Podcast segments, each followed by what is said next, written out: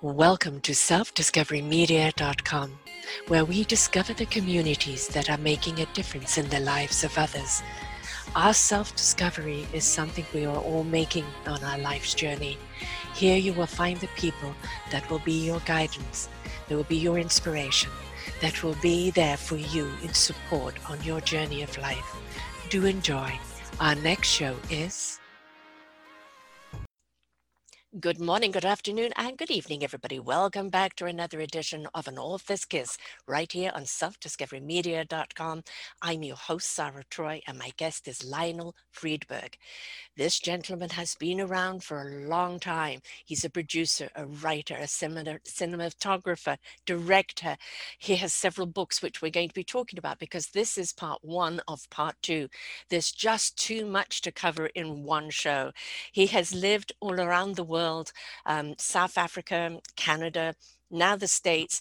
He's um, he's done wonderful documentaries. He's just like there is this book called Full Service, but he's actually, which is a totally different topic, which we will get into because it's about Hollywood's sexual underground. Um, but he has actually done a full service across the whole spectrum of the movie industry and television and everything else. So we're going to, in this first part, really dive into his wonderful career that he has had um, on, on all that he's produced because it's exciting you know we why does a producer go for a particular project? What, what is it like to direct certain people? Um, what are the obstacles that kind of get in the way? Um, you know what is he drawn to? What kind of um, you know shows is, is, he drawn to actually doing? And you know how is it different from television to film? All of this we're going to just dive right into today. And then uh, the next show will come in where we will talk about his books forever in your veins full service and the flying springbok. And um, and we'll dive right into that and find out all about that as well. So, but first, let's just unravel Lionel's life here. And uh, Lionel, welcome to the show and honored to have you here. Thank you, Sarah. It's a pleasure to be here with you. Now, are you South African born? I'm South African born, yes. I lived there for 11 years, an exquisite country. Which part of the country were you in? I was born in the in the area around Johannesburg. Uh, there, there, are lots of little cities and towns around the Johannesburg area. So I actually grew up in a town called Germiston, just to the south of Johannesburg. Mm-hmm. But call me a Johannesburger because that's my beat. You know, that's where I that's where I went to school, uh, and that's where we lived. Little small towns, a place called Kempton Park, which is where the big international airport is now, and um, that's where I developed my love of aviation, which is I, I eventually wrote a book about the history of the airline there. Because of that, uh, I just fell in love with aircraft when I was a child. So I grew up in the what used to be called the Transvaal, mm-hmm. now basically called Gauteng. Uh, and uh, so Johannesburg is, is, is where I come from. I lived in South Africa for 11 years. I did Johannesburg for um, around about five years collectively. Um, my sister used to live in Randburg, and uh, I lived in Hillbrow. And we used to call it Hellbrow Jailburg um, because I was there kind of uh, the late 70s when a great deal of violence was going on and, and you know the fight you know where apartheid was really coming up. Uh, most certainly um, tumultuous times but through those times also come incredible stories. And uh, you know the fruits uh, of which to be actually able to produce something. Uh, were you in tv or, or uh, movies when you were in south africa? Well, I grew up in South Africa and I had my education in South Africa. And then my parents eventually for a number of reasons. Um, uh, we'd had enough of, of the apartheid era, mm-hmm. and I was an only child. My mother was born in South Africa. My father was originally from Latvia. And uh, he was very conscious of uh, the, the, the, the, the, racial injustices that were going on in South Africa. And um, he had a whole string of business partners who weren't particularly honest. And he said, you know, enough. I've yes. had enough of this. Yes. And so he decided to move, and he moved to a little country called Northern Rhodesia, which is today mm-hmm. Zambia. And uh, he went up there to run a little store right on the border of the Congo. And it was at the time that the Congo War was raging. Right. And everybody yes. thought he was absolutely crazy. And he said, No, I'm getting out of here. And yeah, I'm getting out of South Africa. I'm going to live up there uh, in an area called the Copperbelt some of the richest copper mines in the world are located up there. And so he moved, and I thought, I'm not staying here. I decided to follow them. And when I arrived there, you know, I'd, I'd finished my education, and my, my, my parents said, You've got to go to university. However, I had a weakness. And my weakness was the fact that my mother was an avid cinema fanatic. She loved going to the movies. So mm-hmm. she, took right my, she took me to see my first film when I was four years old. It was an Esther Williams movie. I think it was Bathing Beauty. Mm-hmm. And I fell in love with the movies. And all I wanted to do was to make films. Mm-hmm. So I started making films as a child when I was 11 years old. And when my parents were moved up to northern Rhodesia, I thought, oh my God, here is my opportunity to make the African Queen and King Solomon's Mines and all of those wonderful adventure movies that I loved. Now's my chance to do that, you know. Um, and when I arrived there and looked around, there was nothing. It was a completely undeveloped country with a series of copper mines. There was nothing for me to do at all. And I thought, what have I done? Mm-hmm. Now, my mm-hmm. parents said, go back to South Africa, go and get yourself a university education. And I was very reticent to do that until I read the newspaper one day. Uh, there was a local newspaper on the copper belt called the Northern News. And there was a little tiny thing in there that said, um, it, it was almost an advertisement for staff. We're looking for staff for the new television station. And I thought, oh my God, this is manna from heaven. Mm-hmm. I responded to the ad. I had my interview, and they said everybody who's going to work at this new television station that we're starting are coming either come from the UK or from Europe or from Southern Rhodesia. Mm-hmm. At that time, Northern Rhodesia was part of a federation. There was the Northern Rhodesia, there was Southern Rhodesia, named after Cecil Rhodes, the mm-hmm. great uh, imperialist and, and, and, entrepreneur. And then there was Nyasaland, which is today in Malawi. So those three countries were a federation. Southern Rhodesia did have television. Northern Rhodesia did not. So they got their staff from Southern Rhodesia and from London. But there were a couple of little minor jobs that were available. And thank heavens I got one of those as in the props department, you know, mm-hmm. looking after little things of soap and, and, and, and cocoa and things for the advertising shows that we did. Um, and so that's how my career began. At, it was the very first television station in Central Africa. And after six months, because I had been making movies since I was 11, I knew all about making movies, didn't I? You know, I mean, everything about. And I, I, went to the manager of the station. I said, Mr. Salmon, he was a, he was a retired army um, captain, and I said, Mr. Salmon, unless you give me a job as a cameraman, I'm leaving. And he kind of liked me, and I think everybody sort of depended on me because I was, I was kind of creative. If we, mm-hmm. we had live advertising shows, mm-hmm. and for example, if there was an ad, a, a, live show for advertising ice cream, you couldn't have ice cream because you couldn't keep it fresh. Right. You couldn't keep it. So I had a way of, of, of inventing props that, that looked like ice cream and things like that. That's just one tiny example. So a dishcloth covered in soap powder with a little marble at the top with motor oil running over the side looked like a dish of ice cream. it doesn't sound appetizing. you know, I was inventive and they thought, well, you know, this guy's good. Mm-hmm. And I said, I don't want to do this anymore. I want to be behind that camera. And Ian Salmon said to me, or oh, we'll give you a chance. And uh, they put me behind one of the cameras for the morning educational broadcasts we had broadcasts in the morning for kids, mm-hmm. and we had afternoon programs for local tribal people in the vernacular languages and tribal dances and all sorts of mm-hmm. wonderful things. So I was exposed to this incredible culture. And at night, it was for the white audiences where we had British shows, mm-hmm. American shows, and some local uh, dramas. And so I was good behind the camera. And that's how my career began. So I did that for a couple of years until independence came along. And then it was decided by Kenneth Kaunda and the United National Independence Party, who are now the party in, in power. This is now the Federation had broken up.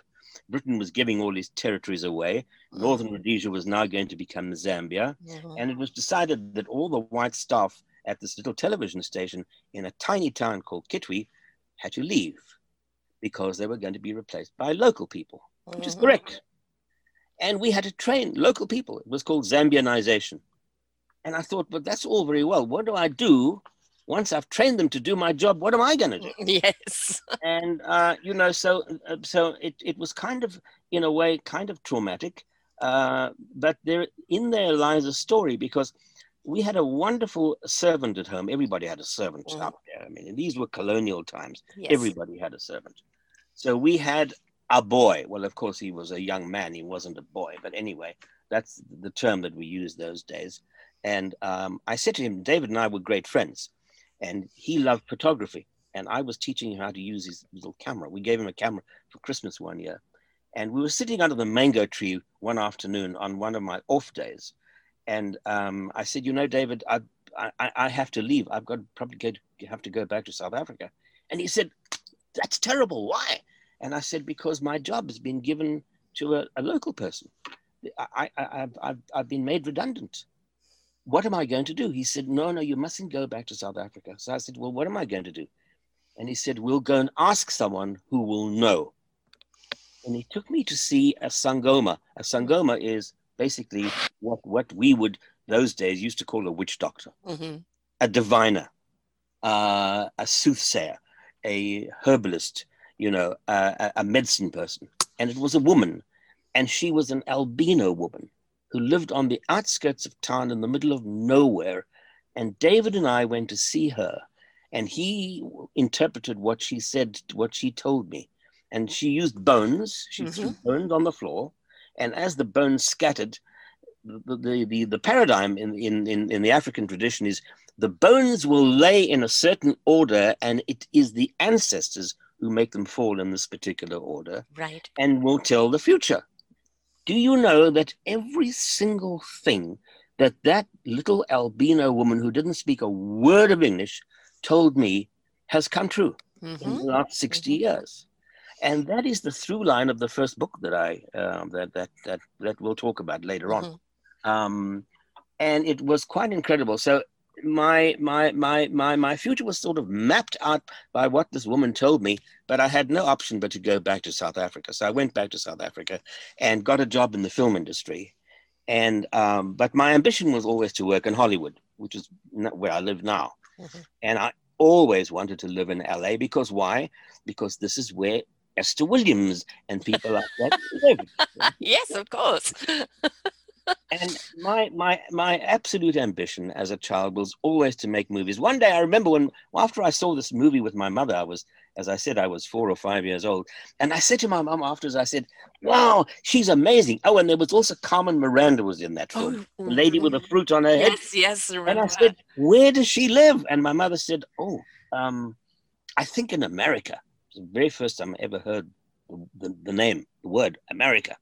I was a kid. I was a little Yeah, child. You know, right. I started school, and I thought that's where I want to go, and I want to do exactly what those people do. I want to make movies with Carmen Miranda and Esther Williams. That's what I want to do. That was my life's dream. Yes. So once I was made redundant in uh, Zambia, I returned to South Africa, got, got a job in the film industry, and they were really wonderful, exciting, amazing years because we had to be very innovative. We were so far away from the Yes. technology of Hollywood and the, the, the film industry of, of the UK and America, wherever else. So we had to be very innovative. But we did quite well. And, you know, we managed to, to make some pretty good stuff uh, in South Africa. And they were wonderful years. But my dream was still to come to Hollywood. hmm Uh, but at that time, with apartheid raging, it was very difficult to uh, to emigrate to um, the United States. And I thought, well, then I'm going to do the next best thing. I'm going to go to the closest place that I can. And so I emigrated to Canada, which was one of the most wonderful things I did. The Canadians gave me a visa without any hesitation. They were absolutely wonderful. And I arrived in Montreal not knowing a soul, not knowing a word of French. And I got a, a job with the National Film Board in Montreal. Office National du Film. I remember, I think it was in uh, um, Notre Dame de Grâce in Montreal. It was just wonderful, wonderful, a wonderful opportunity. And the Canadians were just absolutely fantastic. Mhm. And what year uh, was that, Lionel? 1966 hmm and um, and uh, what I what I arranged through the National Film Board was an exchange scheme for me to come to Hollywood for a short while to learn the business, and then I would go back to Canada. And uh, so they very kindly arranged that. The National Film Board, the twain did not meet between the French and English departments those days. There was mm-hmm. an English camera department. Yeah. And there was a French camera department, and there was an English cafeteria, and there was. oh no! A different form of apartheid. exactly, I was amazed. yes. Um, and so the, the head of the English camera department, um, Dennis Gilson was his name, a, a lovely man. He arranged for me to come to LA and work at some of the major studios here, which I did. So I got on a Greyhound bus and spent five days uh, coming all the way to California. And then I started working in the industry here for a while and then went back to Canada. And I'll just cut a very, very long story short. My father became very ill. And as an only child, I felt very mm. responsible. I had to go back and be with my mother. And so I returned to Africa. And once I had returned to Africa, it would have been very difficult for me to have made the move back to North America again because my father was uh, uh, extremely ill and he was basically, he eventually passed away from lung cancer. Mm. And, uh, so I felt that I had to stay. So I ended up in South Africa and that's where I eventually got married, had my first two children and so on and so forth. And from there, you know, my career really began in the movie industry. Mm-hmm. I was engaged to a, a young man who was um, a sound guy in yes. the movies, Dan Wessels. This would have been um, in the 70s. And uh, I remember being on a few movie sets and sometimes kind of being the extra or filling in for a spot. But the trouble is, it was all Afrikaans, which, uh, you know, I, you know, they're trying to get me to say something and I'd say it very Britishly, you know. So, but it was always fun, you know, on those. Uh, uh, all night because you know what people don't understand when they see a, a TV show or a movie full of action they don't you know why does it take so long to make it? Because there's so much of hurry up and wait. Got to wait for the right light or the right situation or the right this or the right that and then there's a few takes. And so they don't realize there's more sitting around than there is actually doing anything um, which uh, you know obviously when you're in the theater you know press on and you're on until the end which is a totally you know different paradigm there. Um, but yes uh, i remember quite a number of movies um, being made in south africa um, including the gods must be crazy. Do you remember that Oh, of course, that's uh, that's become a classic in it. Oh, fabulous movie! If people haven't seen it, please go and see it. You know, it's about a Coca-Cola bottle falling from the sky, and these guys thinking it's yes.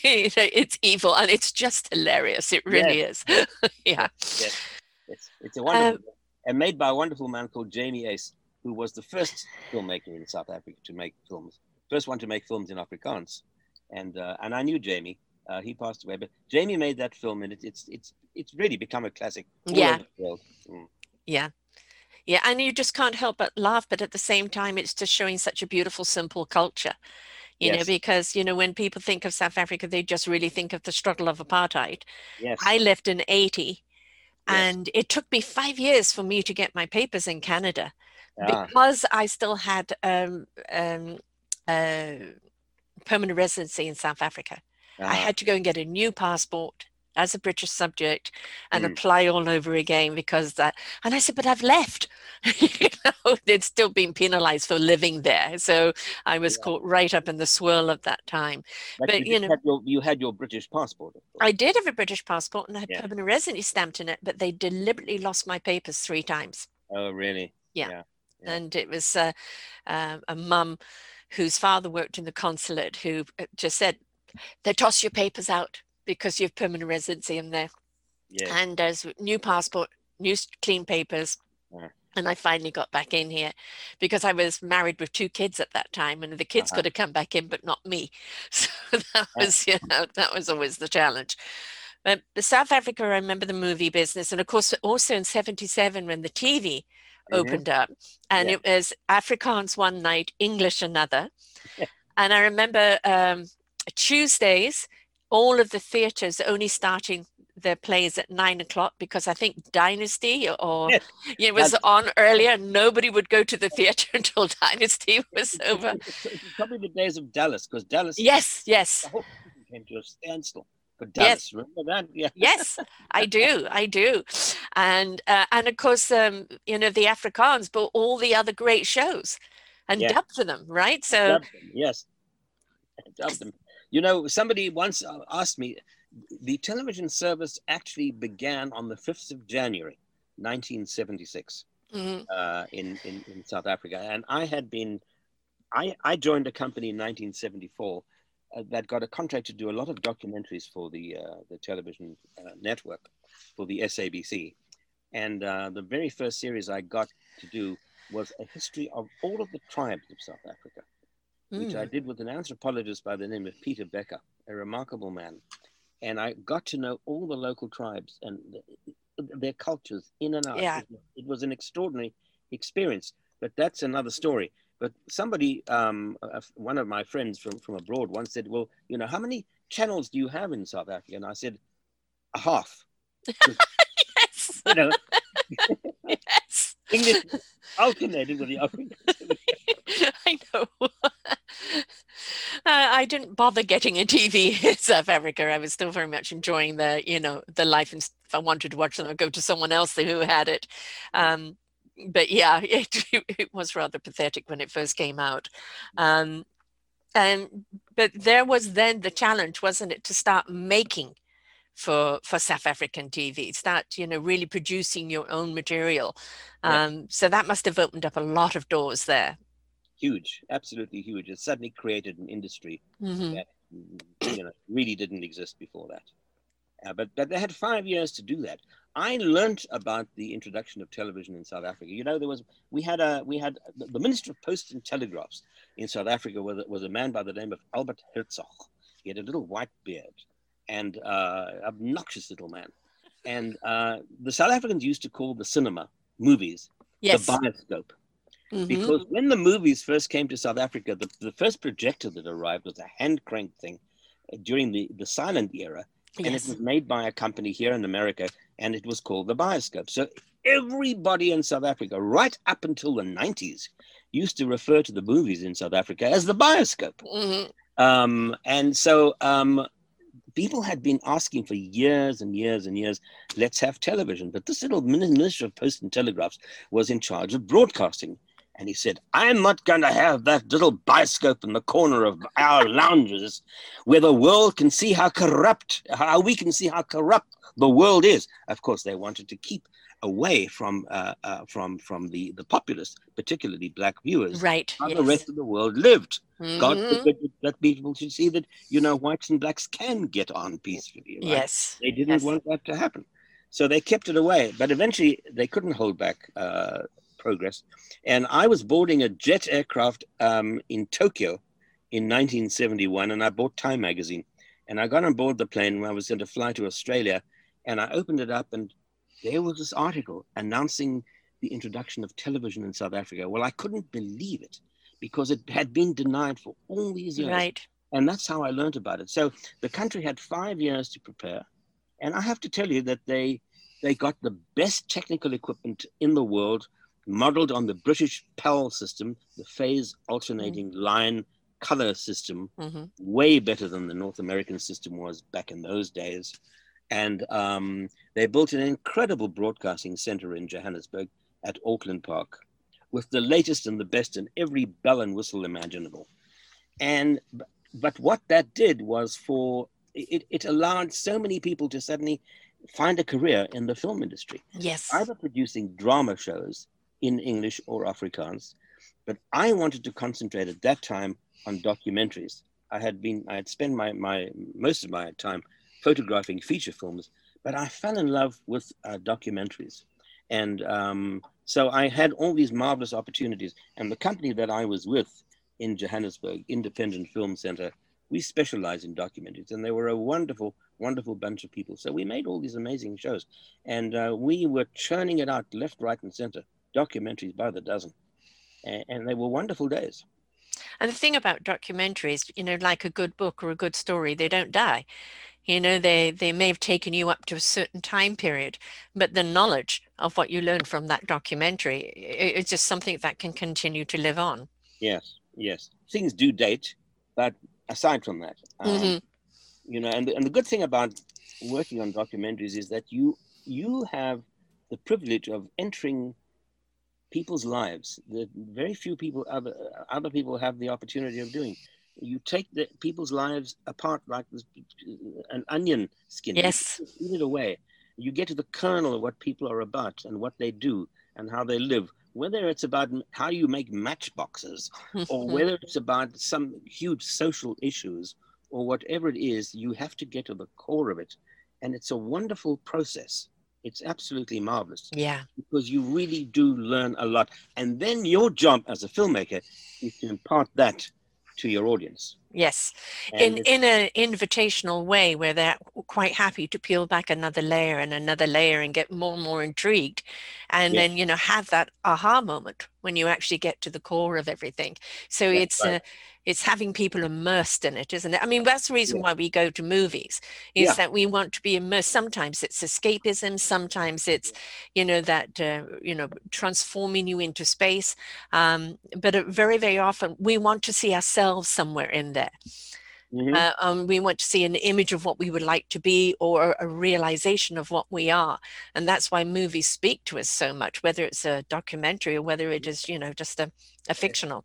Most fictionals, though, you know, always end up being slightly factual along the way. And Mhm. as we were saying, 2020, if you wrote it as fiction, nobody would ever believe it was fact. So it's Yeah. going to be interesting what filmmakers make in the future of 2020.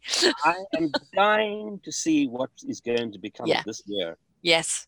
in terms of uh, feature films, in Yeah. terms of dramatic films, and in terms of documentaries. Mhm. Looking back on this year is going to be quite something. And and you know 20 years uh, they're going to think that it's fictional no that couldn't have happened in one year the It year but This was the year that the world changed. It really, it's changed so much about the planet. The way we live, the way we interact, the way we go about our lives, the way Yeah. we educate ourselves, the way we go about our business. I mean, it, it really has been an, an extraordinary year in so many ways, and not always in a good way at all, but uh, just a very, very. I mean, you know, I I know people who've lived through the Blitz in England, and Mhm. uh, you know, or, or whether one has lived through the apartheid era, but nothing compares to what this year has been all about. no i was given a saying about two and a half years ago that the universe is going to shake us up to wake us up for us to step up and change it up That's what it did. and it's doing it you know we've been shaken we've been woken yes, we've been asked to step up yes, because that's the only way we're going to change it up. And you know, basically, it was the universe and the planet got together and said, "Look, we've got to do something with these humans, Mhm. you know, because they're destroying us, and so we need to shake them up." So, You know, when you go outside in, in LA or any major city and uh, uh, and you look up at the sky, and the sky's blue again, mm, and it's clean again, and there are no vapor trails, and right, there's no noise, and there's no pollution up there. There's no air traffic. right, Wonderful. The planet has been given a chance to breathe again, and know- let us know that uh, it doesn't need us. and it doesn't need us. Yes, Um, and the traffic has been cut down. Yeah. I mean, the congested freeways of LA, which are notorious, uh, the traffic is now a tenth of what it used to be. Yep. We're polluting less, and you know we're not sitting in traffic jams all the time. So the planet has got a chance to get its breath back again. right, right, and and also if you know, although we are supposed to be kind of you know, and if not isolating, but bubbling, you know, with a small group of people, you know, this medium which I've been doing for a few years, um, it has now become a mainstream. And what I love to see when you watch TV or any of the shows, you know, talking head shows, Yeah. is where it used to be studio, two or three minutes, just Mm. catching the surface. You know, now everybody's in their own homes, they're more relaxed, forget about the makeup and the hair, you're seeing them as they are, and we're having more honest conversations. I think it's going to be very hard for them to go back to the superficial uh, because we've we really have really opened up more to the depth, which is what we're hungry for. Yes.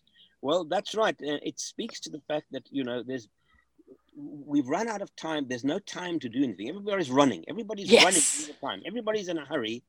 We slow down. That's what you've been saying now. Yes. I mean, you know, you can get into a topic. You can get into Yes. a topic, even though it's through a Zoom screen like we're doing right, Right. now.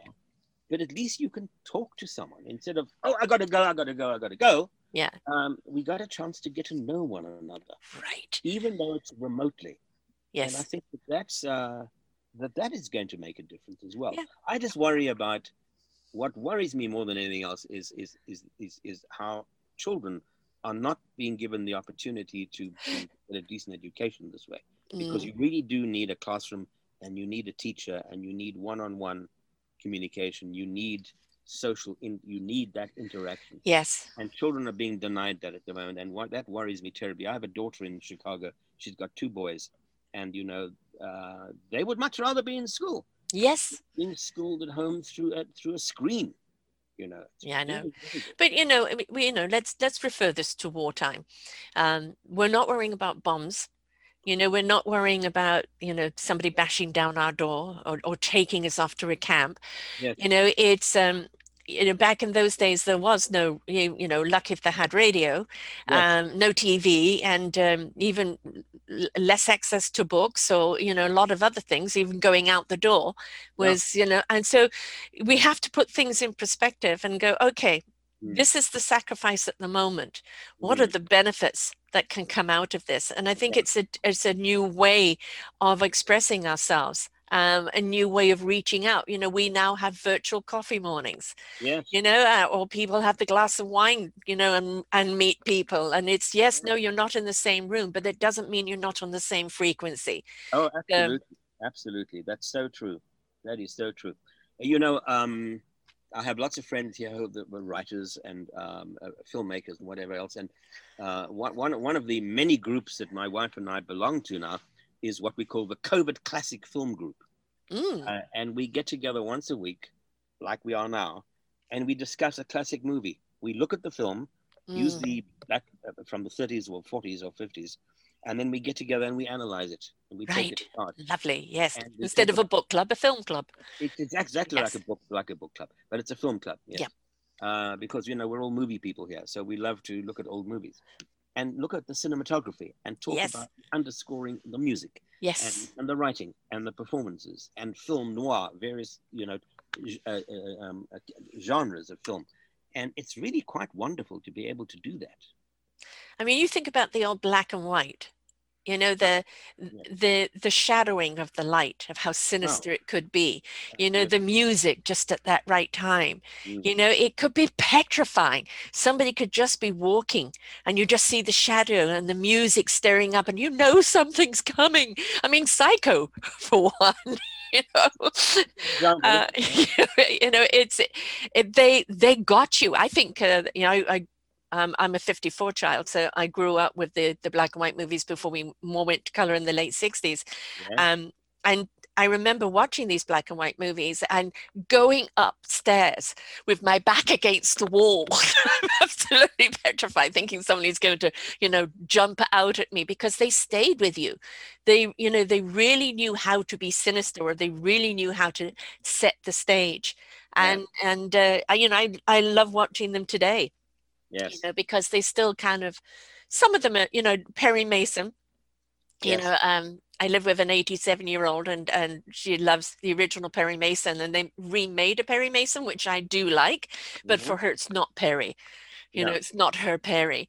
Right. But, it, you know, they were formatted, weren't they? It was very similar template to, to everything what they did and Right. based on Yeah. the charisma, Yeah. you know, of the people. But um, I think you know that a lot of people just want to look forward, but I think you're going your best performance is forward if you appreciate what's been done in the in the past. you have to know that you have Yes. to, know, to know where you're going You've not got to know where you've been Yes, and uh, and that applies to so many things uh, particularly the arts yes. I mean, you know, look at the arts and and the you know the movies and things that have, have stayed with us. I mean, Psycho, even you know today is still talked about, and I love Mel Brooks's Psycho with the newspaper in the shower. You know, he, he was a true artist. He really was. You know. uh, hysterical yes Yeah. yeah. Um, and but you know, you look at. I mean, I'm a Star Wars fan. You know, I went oh to you see. really uh, Oh, okay. I love my Star Wars, and I love space. I love you know things that take us some other place that we have not yet gone, or you know, is possible to go. Yeah. Um, and I love a good murder mystery. I don't like slashing. You know, um, you know, kill for the sake of kill. yeah I like a good intrigue murder mystery that you have to unravel right and i think it's it's very good for our psyche to have a good performance. I think it takes us out of ourselves. I think it also helps show us ourselves, even by our reactions to what we're seeing. Mm-hmm. I think it opens up conversation. Yeah. But I also think it gives us more insight into into life in itself. So it's not just escapism; it's really a, a different form of education, isn't it? Well, it's a window to who mm. we are.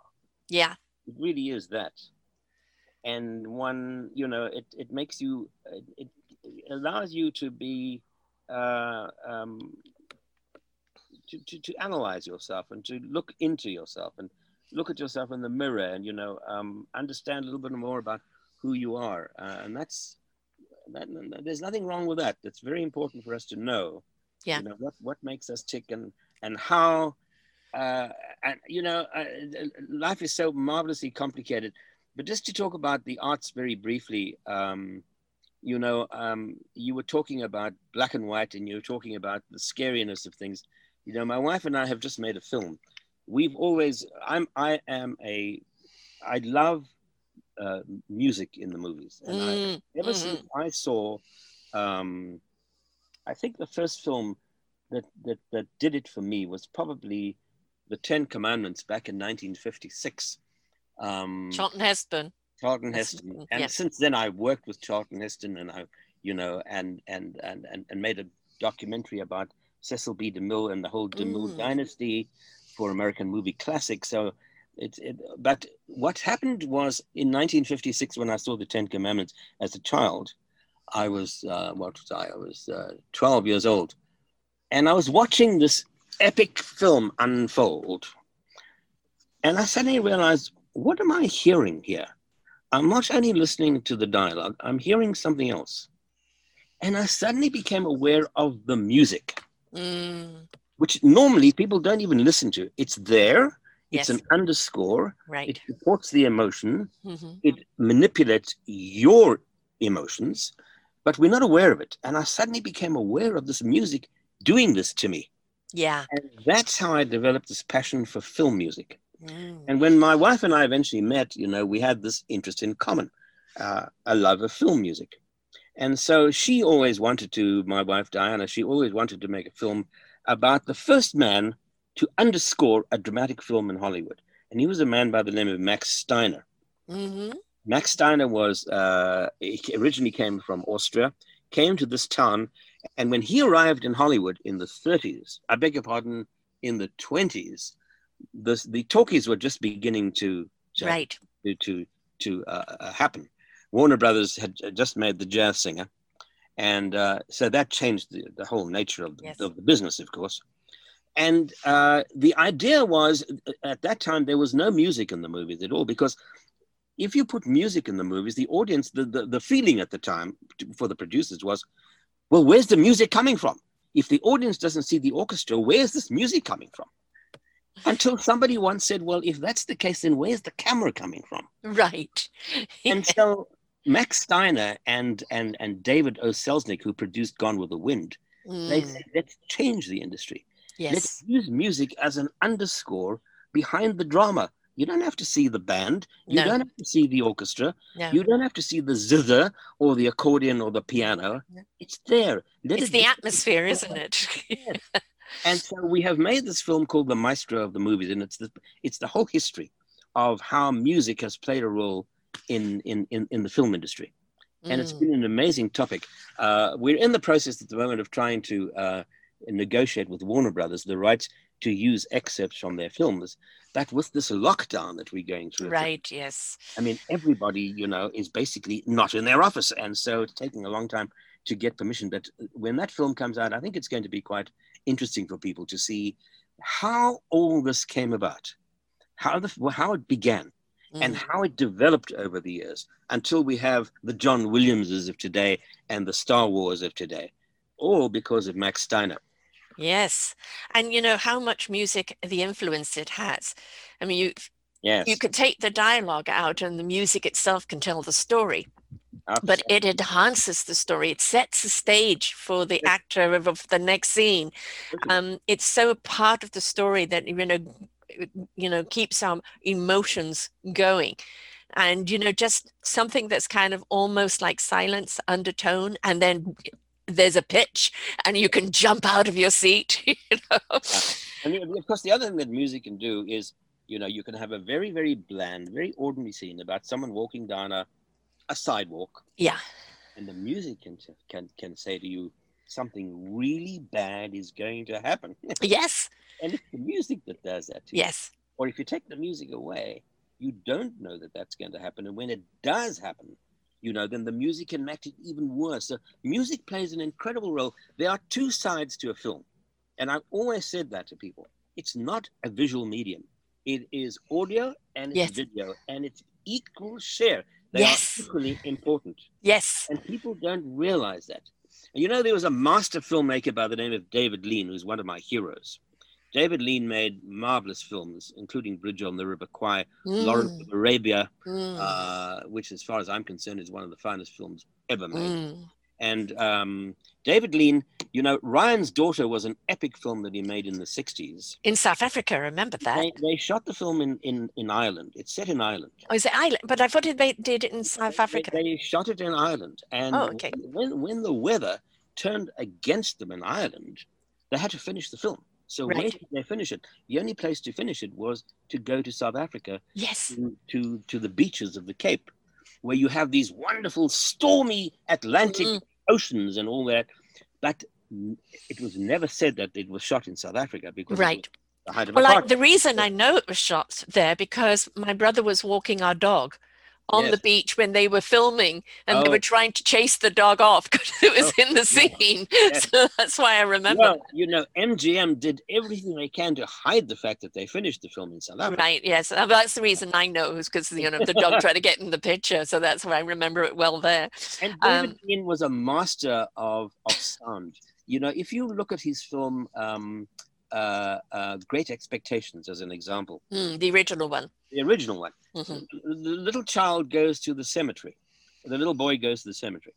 And uh, this is where he meets the thief who's escaped from the prison Right. uh, at the beginning of the story. I don't know if people are familiar with it, but that's how the movie begins. This little Mhm. guy, this little child, lives in some Irish small town in England, and uh, he's confronted by this, this this man who's escaped from a prison.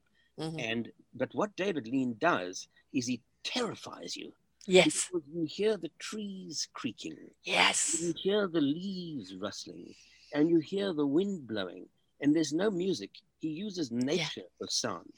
You know, he was a master at that sort of thing. So, uh, you know, um, that's to just to come back again to it's a medium that relies on the audio as well as the video.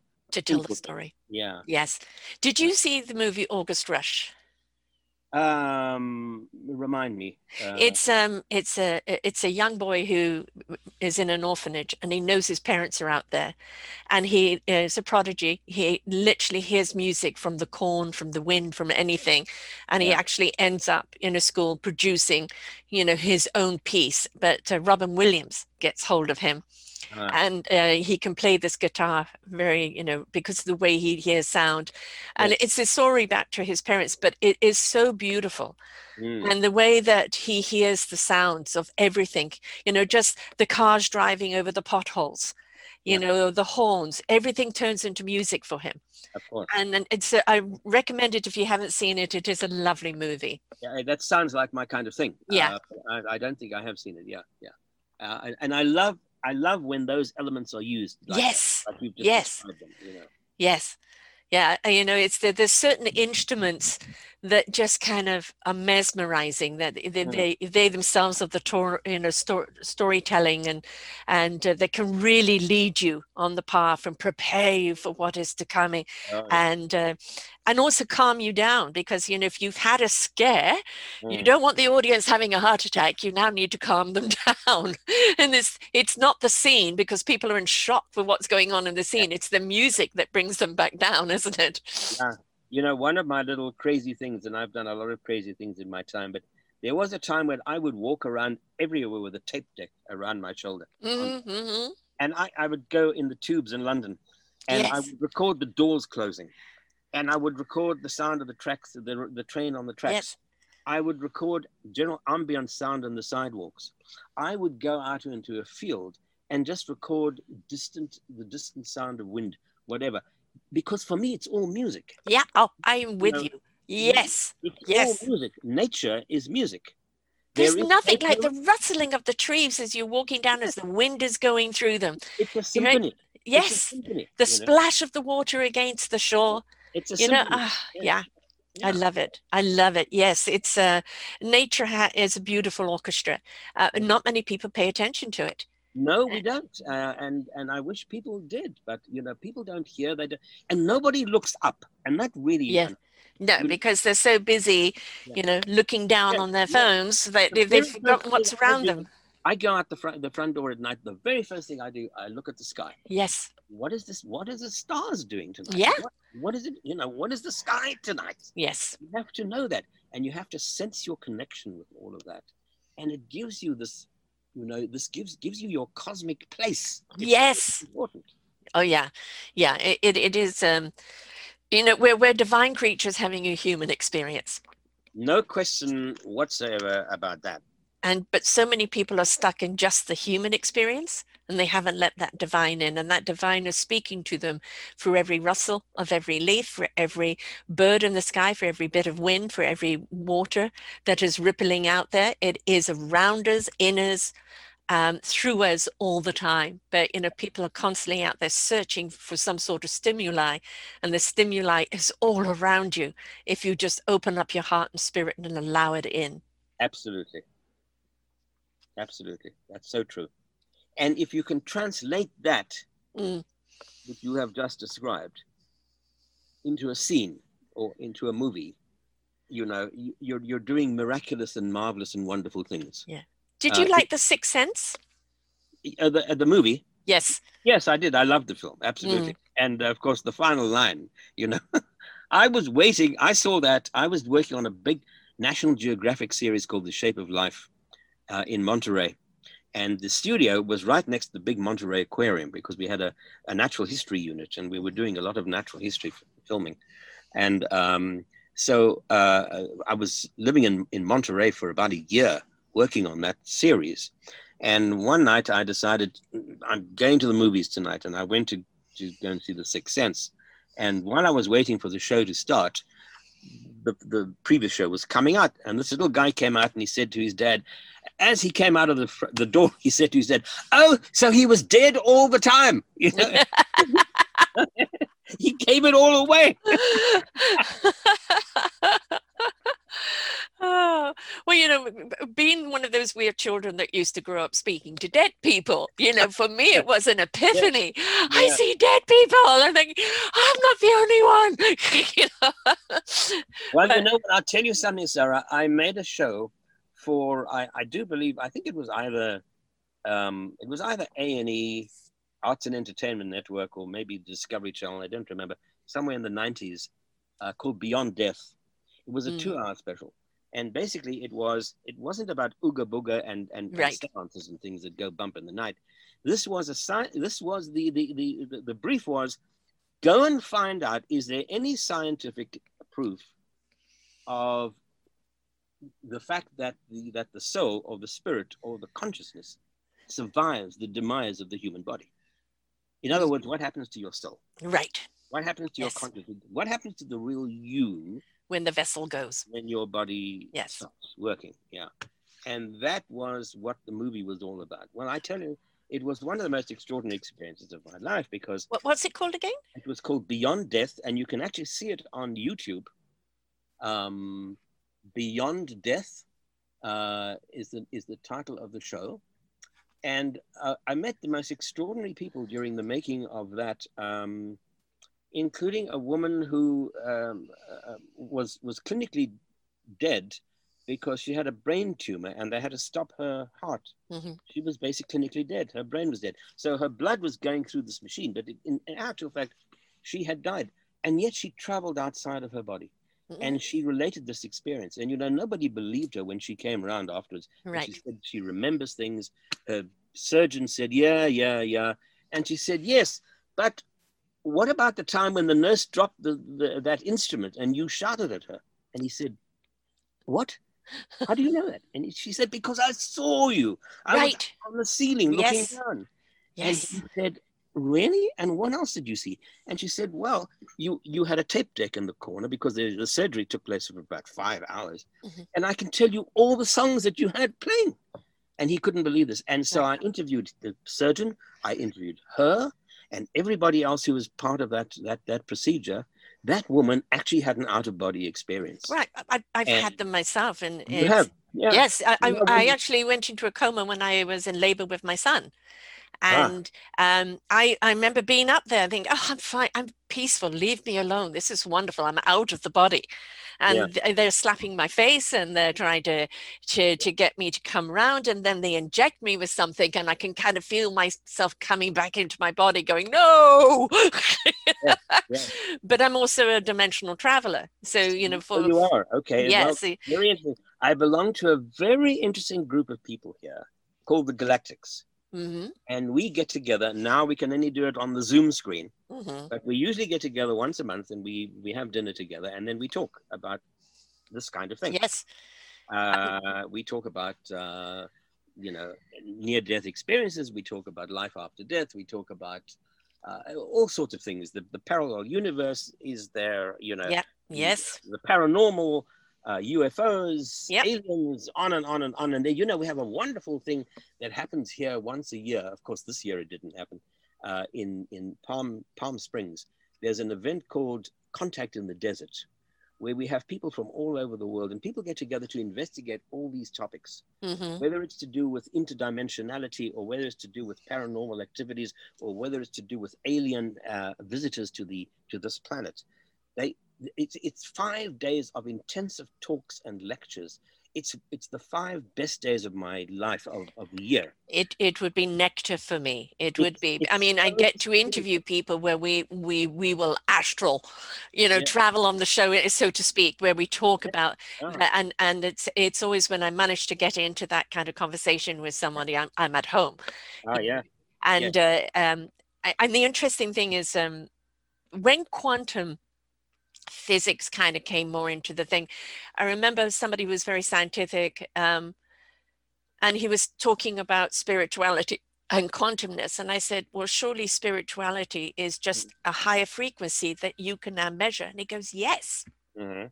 We can now actually measure the people that are actually on a higher hertz oh a higher hertz of love, a higher hertz of consciousness. Right. And we actually understand that this whole thing of of you know stepping into love Yeah. and uh, and living in a spiritual plane is not kumbaya or No. cultish. It's Yeah. just people living on a higher vibration, on a higher plane.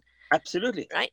yes totally that's yeah, that's exactly what happens. Yes Yeah, and so they can now measure it. So it's no so no longer kind of you know the hoo ha, which of course it does aggravate me when I see TV shows that take anybody that is spiritual or has a gift and tries to make them cultish or Yeah. evil, you know, and it's Oh, a, you know but, but- that's that's the fault of, of, of you know hollywood um, yes, uh, that's what they do.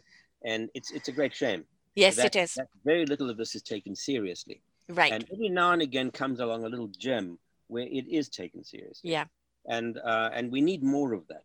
And i'm actually working on a screenplay not a screenplay a novel at the moment where i'm hoping to address this topic because uh, and first of all mo- most people don't even think about this stuff because it's it's denied they're not Yeah. denied access to them. Yes, and you know i want to be able to we got to we got to spread our vision. We got to widen our vision please, please, we are not just No. matter. no Uh, there is a wonderful scene in uh, Doctor Strange. Have you seen that? Yes Now, the scene where she pushes him out of the body and says, What Yeah. do you think you are? Just matter? yes yes And, you know, and I've, oh, thank you. Thank you for putting this in a superhero movie, you Oh, know, yeah, yeah. and then him traveling everywhere. That's really what it is like, folks. You know, and the, the problem uh, is that one is reticent to even talk about these topics because so many people will label you as, oh my God, you know, uh, you know. Uh, I so- don't care. so I don't there. I, I, I will I will be very very careful with who I discuss this with, but Mm. there is a group here called UPARS, which stands for Unidentified uh, Phenomena and Paranormal Research uh, Society of Los UPARS LA. It's called, and we meet once a month, and um, it's a wonderful group that investigates all this kind of thing, including uh, you know, uh, Bigfoot and uh, Mhm. but haunted houses and Mm. all of that stuff. It's all part of the fabric of this universe, which is a very, very strange and wonderful place. And, And- and who thinks that you know this? We've got to Humanness. broaden our vision. We've Yes. broaden our vision. And Yes. that's one of the reasons why I wrote one of my books, which we'll talk about when uh, later on in In the uh, second part.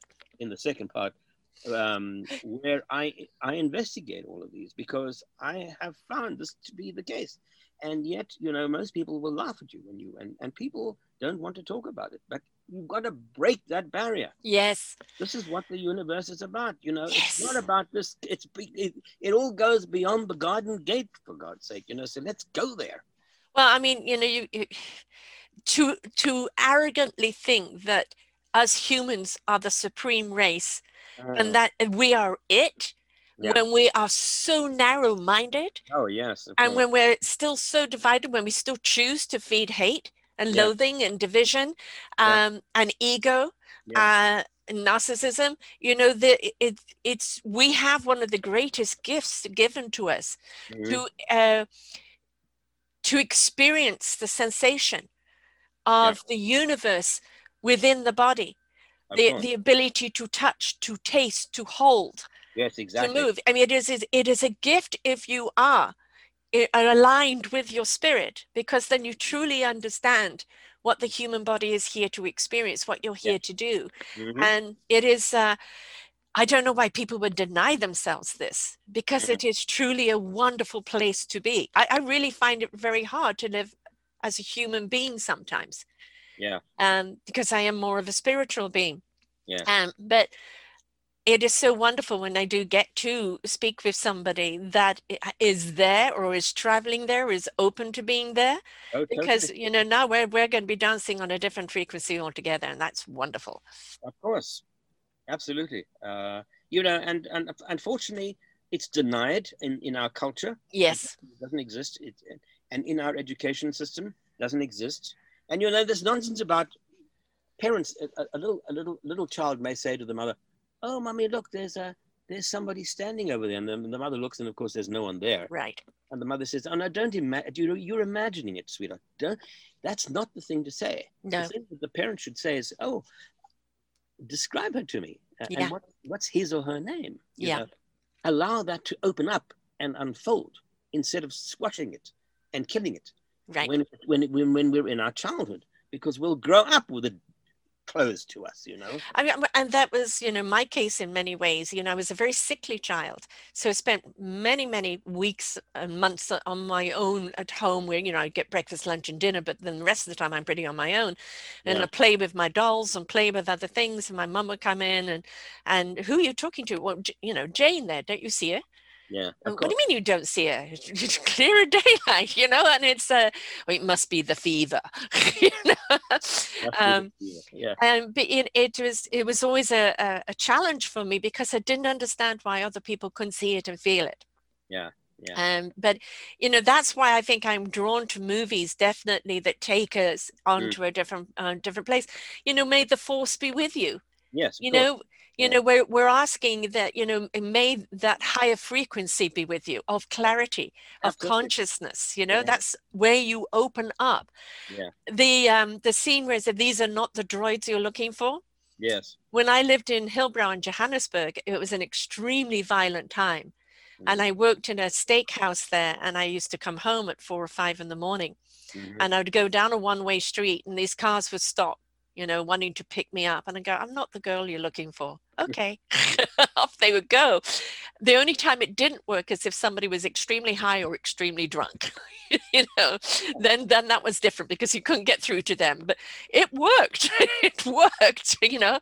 And why are we depriving ourselves of this? You know, these we love these movies that take us to another plane. We love these movies that take us into another dimension. We love these movies that show us there's so much more than who we are as human beings. But Mhm. why are we so afraid to be that person? Yeah. Yes, of course. Uh, I don't know whether you've had it in Canada. I'm sure you have access to it. Stranger Things. Oh, I've watched all of that. Yes. know. Yes. Uh, so you'd probably like those as well. Oh yeah, I like all of that type of thing. Like of the Umbrella Academy and all of that type of thing. Yes, yeah, I do because I, you know, it's. Uh, yeah, I do believe there is evil in the world, um, but I believe it's an evil energy as Mhm. opposed to devil. I mean, the devil can be in anyone if you feed that. Mhm. Um, it's the evil actions. It's the ev- uh, it's the energy that is corruptive or you know most certainly um, harmful. Mhm. Um, I was body snatched when I was young, so I I do know what that's like. It took four people to hold me down, and so you know um, these things are real. You know, the I used to be scared to talk about them, wondering if the white coats were coming to take me away. you know, but you know, not anymore. Or the men in black. Oh, yes. Oh, I love the Men in Black. I loved, you know, I loved the, you know, the way they would show, um, you know, the Star magazine, and you would see, um, what was his name, Rodney, whatever, the football player, and go, oh yeah, he's one of them. and it's, I love the the play on it, but at the same time, yeah, that makes sense. because some of these people just don't seem to be from this planet. There are many who are not from this planet. Yeah. But you know, there is a purpose of evil and, and, and darkness, and that is yes. it, it pushes us towards the light. Yes. That's its function. And find the light within us. Yeah. And its be at home within the darkness with us. Yeah. You know, I'm Yeah. quite happy to be in the darkness on my own because I know I am the light. Yes. But I it mean, took me a while to realize that. whole yin and yang symbol eh, embodies that. Yes. You have to have both to have the whole. Yes. because Yes. one makes the other one real and the darkness uh, is the function of that is is to keep pushing us towards the light on our cosmic journey That's Yes. what function is. And understand that the darkness is the contour of the shapes. Otherwise, we just have bright light and be blinded. You need the darkness as the shading. Um, and, you know, uh, that's why in black and white movies, when Well, you see. exactly the- right yeah. yeah that's exactly right i was going to use that as the, as the analogy and you got there before i did one of one of the secrets is one of the secrets of good lighting particularly in film noir black and white is not about how you light the scene Hmm. but where you don't light it Yes. because that's what gives you the contrast. Yes. Good lighting is not the presence of light, it is the absence of it. Yeah. Because then you have that contrast, and you can see, you know, it, it gives you that uh, that comparison. So uh, yeah, I mean, the, the the the negative makes the positive more real, Right. more real and Yes. ele- and elevates it. Yeah. And that's really what we're wanting. I mean, that's really what movies and books. My my brother is a um a writer. He's a novelist. Um, he's a, sc- a screenwriter.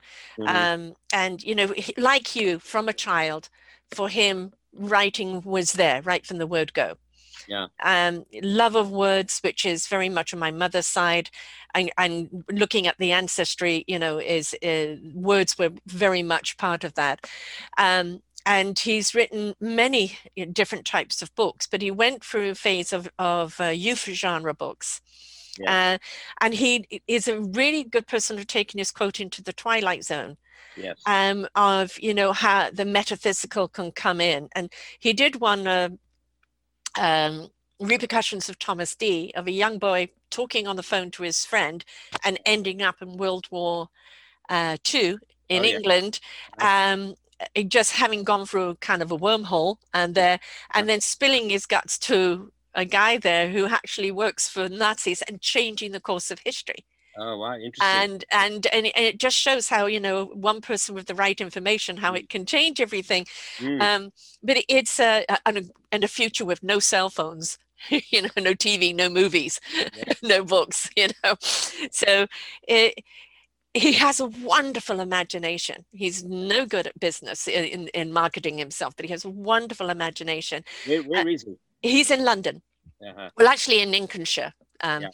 but uh, in, when he uh, when he writes when i read his writings he takes me into other worlds and he has a very very good way of, of multi-dimensionaling it and having you anxious to go and explore the next dimension Uh-huh. um, which i think you know is is a is a gift you were given the gift of movie making he was given the gift of writing and i think if we embrace what our gifts are Mhm. and really nourish them, we will actually really thrive in what our gift is and what we bring to people. Yeah. one would like to believe that, of course, and that's that's that's uh, that's exactly uh, what one must do. Yeah, don't don't ignore your gifts. You know, if you have that. I mean, I have I have a couple of I have I'm blessed with seven grandchildren. I have two. I've got one on the way. one on the way. First one on the way. the way. Good. Congratulations. Thank when you. due? March. Okay, lovely. And where, where, where, where is that? Where will the child be in Uh, Canada? it's actually on the island. I'm on Victoria Island in oh, Canada. so you will be able to see your An hour and a half away. Yes. You're very fortunate because I have two children who live in in London, and so I have four, three grandchildren in London who I can't see now, Right. and the oldest is uh, the eldest one is 13 already. I can't believe that, but you know I haven't been able to see them for some time because of this lockdown nonsense. And um, and then I have two grandchildren in in Chicago, and I have two in San Francisco. So they're all far away from me. Yeah. I can't. I can't. I would love to be able to see them Yes. and impart some of this to these kids yes. you know, that with the stuff that we've been talking about. I, Mm. would, I want them to be aware of all of this. And it's hard when they're not near you, you know. But anyway, I'm not sure. They get to listen to this. I'm not sure how we got onto this topic, but there we are. Yeah. Oh, I, I do know why. Um, because uh, uh, two of my my grandchildren are, are particularly aware. Actually, three of them. Um, and in fact, my daughter sent me a little poem, a little song that my grandson wrote yesterday. He's nine, and he wrote this. Just listen to this. Let me think of something harder than life. Death is easy to collide and shaking up your spine. When will these when will the eclipse end? Always ask between life is void ethereal and is death eternal. This child is nine. Wow. When I see the darkness, I think of it as a life in a new world. Maybe you see it too. I think I have a line through my heart thinking of you. I can't change the past in our souls, but together we can change the world. Where did this come from? This comes from a nine year old child Yes. you know, and it goes on and on and on. So, you know, he's one of them. And then my granddaughter in England, she also is like that. And uh, and you know, these kids just stun me. Maybe these are the indigo children. I don't know. I definitely do believe that they're already the energy already shifted, you know, for Yeah. them at birth, and they're born into a different energy plane. I think so. Yeah. Yes. Mm. Yeah. I mean, the youngest I interviewed was 10, who'd written a book, 365 Days of Gratitude with a Positive Attitude. Yeah. And I was expecting to have to maybe kind of, you know, uh, dumb my show down, talk to her in a different way. And no, I mean, it- she just made sense. She said, Well, I don't understand. If what you're doing is make you unhappy, why don't you simply stop and go and find something that makes you happy? And it's like, duh, you know, why do we have to complicate things so much as adults?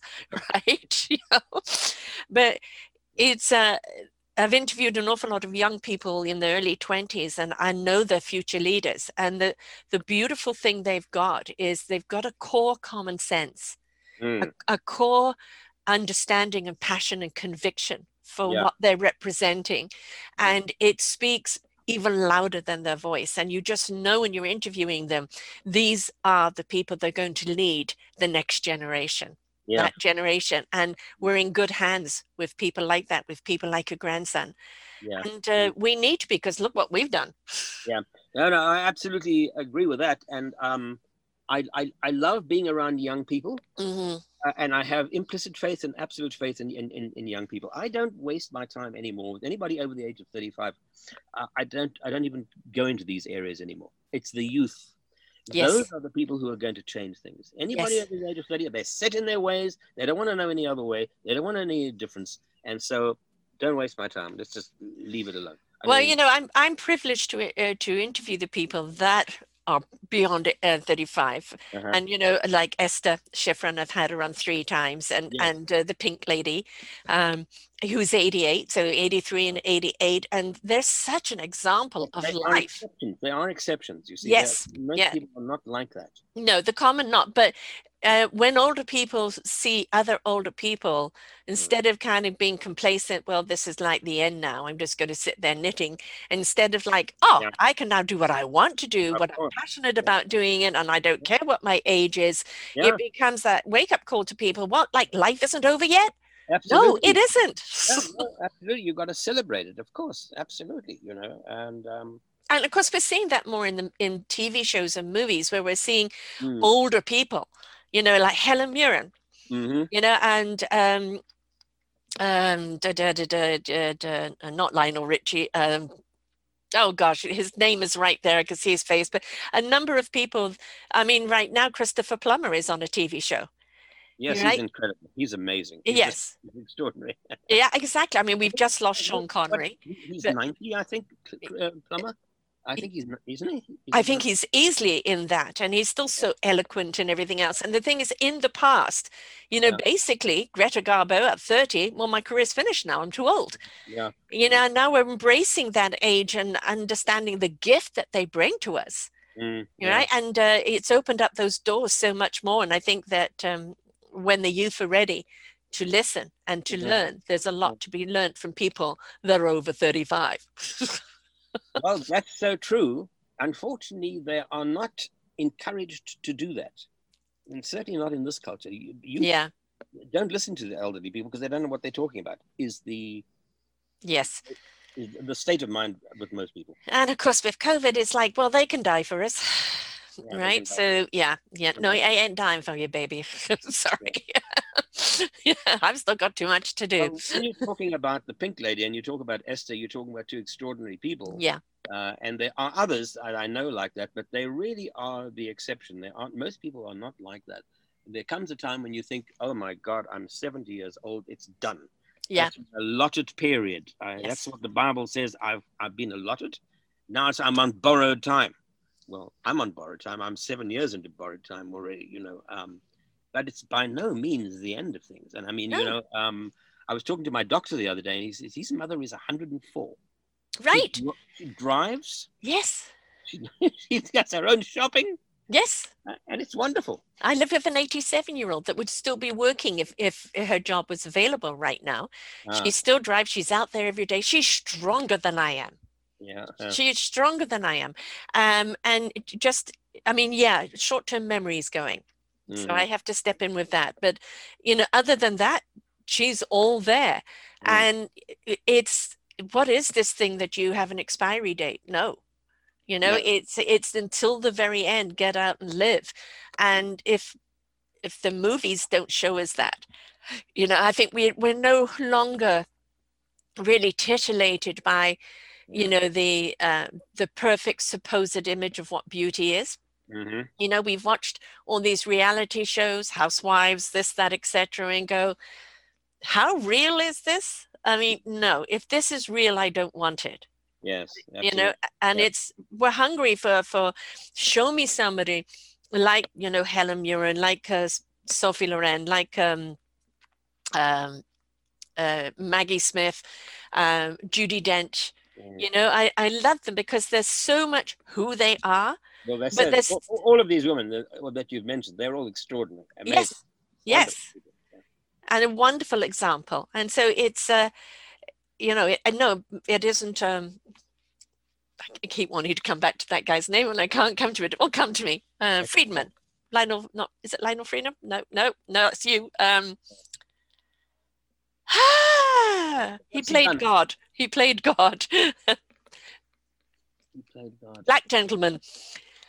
Oh, anyway, all right, that guy. Yes, yeah, he has wonderful speaking voice. But um, and you know, you looked Oh, at. uh, Morgan Friedman. You thank you, thank you, thank you. By the way, Morgan Freeman is, has got one of the most marvelous voices Ah, as yes, a narrator. yes. You know, there's an extraordinary film made by a friend of mine in New York. It was an IMAX film uh, called Cosmic Voyage. And Mhm. basically, years and years ago, there was a wonderful documentary made in, I think it was French, called The Power of Ten, which which which started with you know a child standing in a playground, and it, you step back ten times, ten times, 10, 10 times away from the Earth until you see the whole of the cosmos, and then you go back to this child in the in the playground, and now you go into the mac- micro world ten times. The Power of Ten it was an extraordinary film made Yeah. black and white.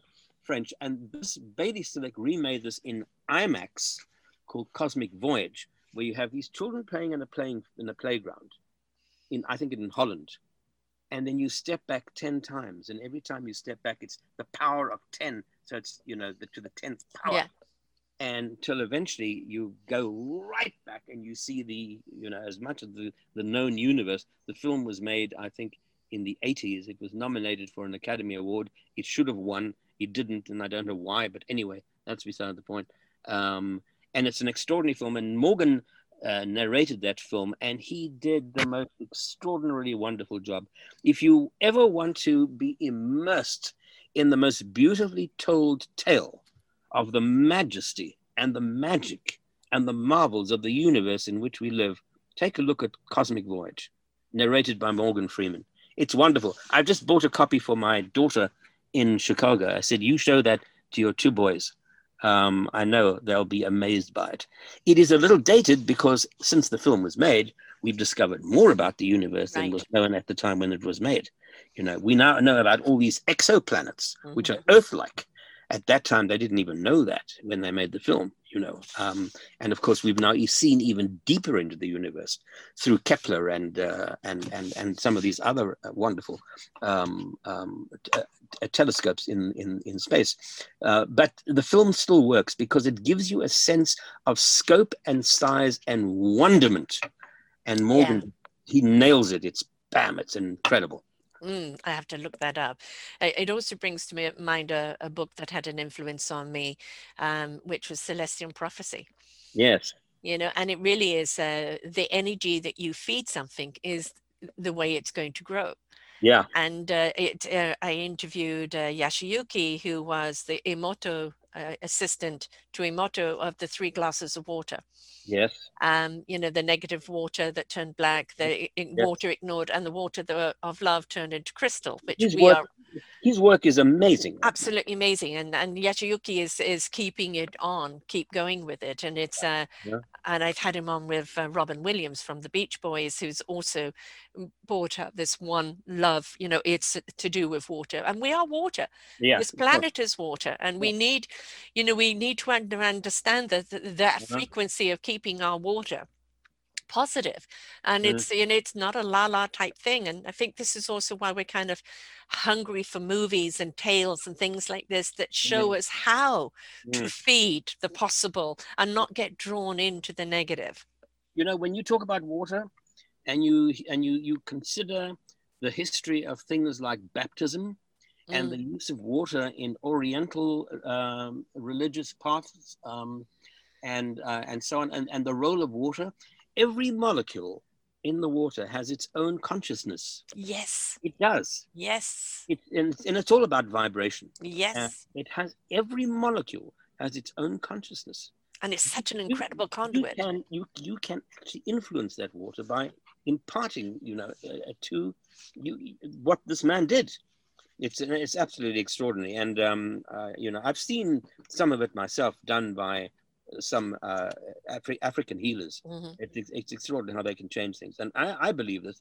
I immerse myself in in a ritual bath once a week um, because I know that water has incredibly cleansing and elevating capabilities.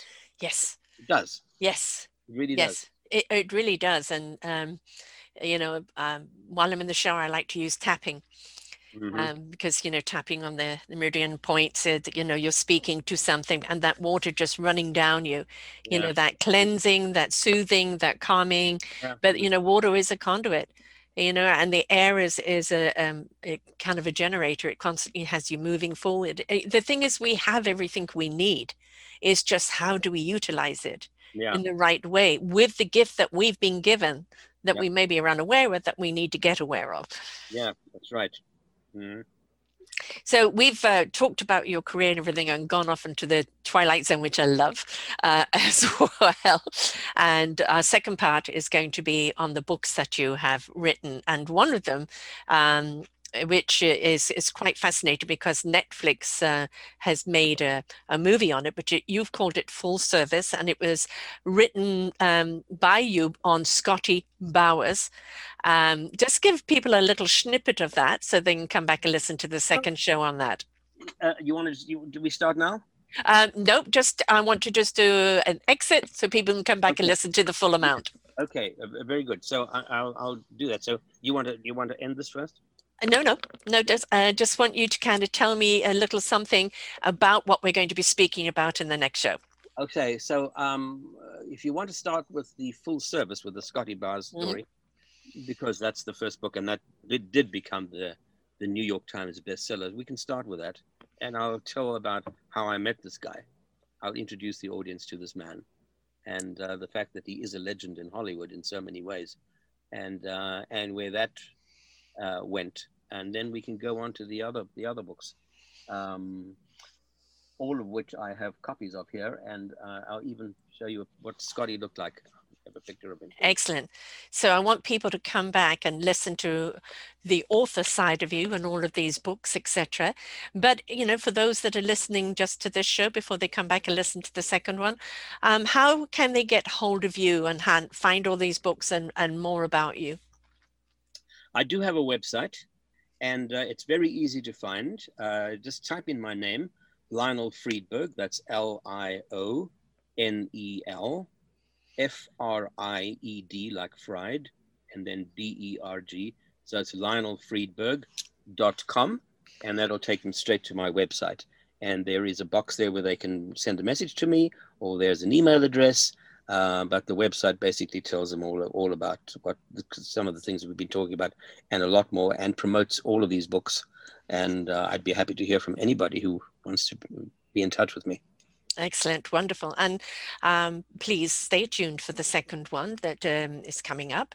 And this is where we're going to be talking about the books, and you definitely want to hear about them. Uh, the three very different books. Uh, one all about the you know the sexual exploits in Hollywood from a true story from uh, Scotty. One about the airlines in South Africa, and the other one is uh, is to do with the forever in my veins, which is sounding very very intriguing as well.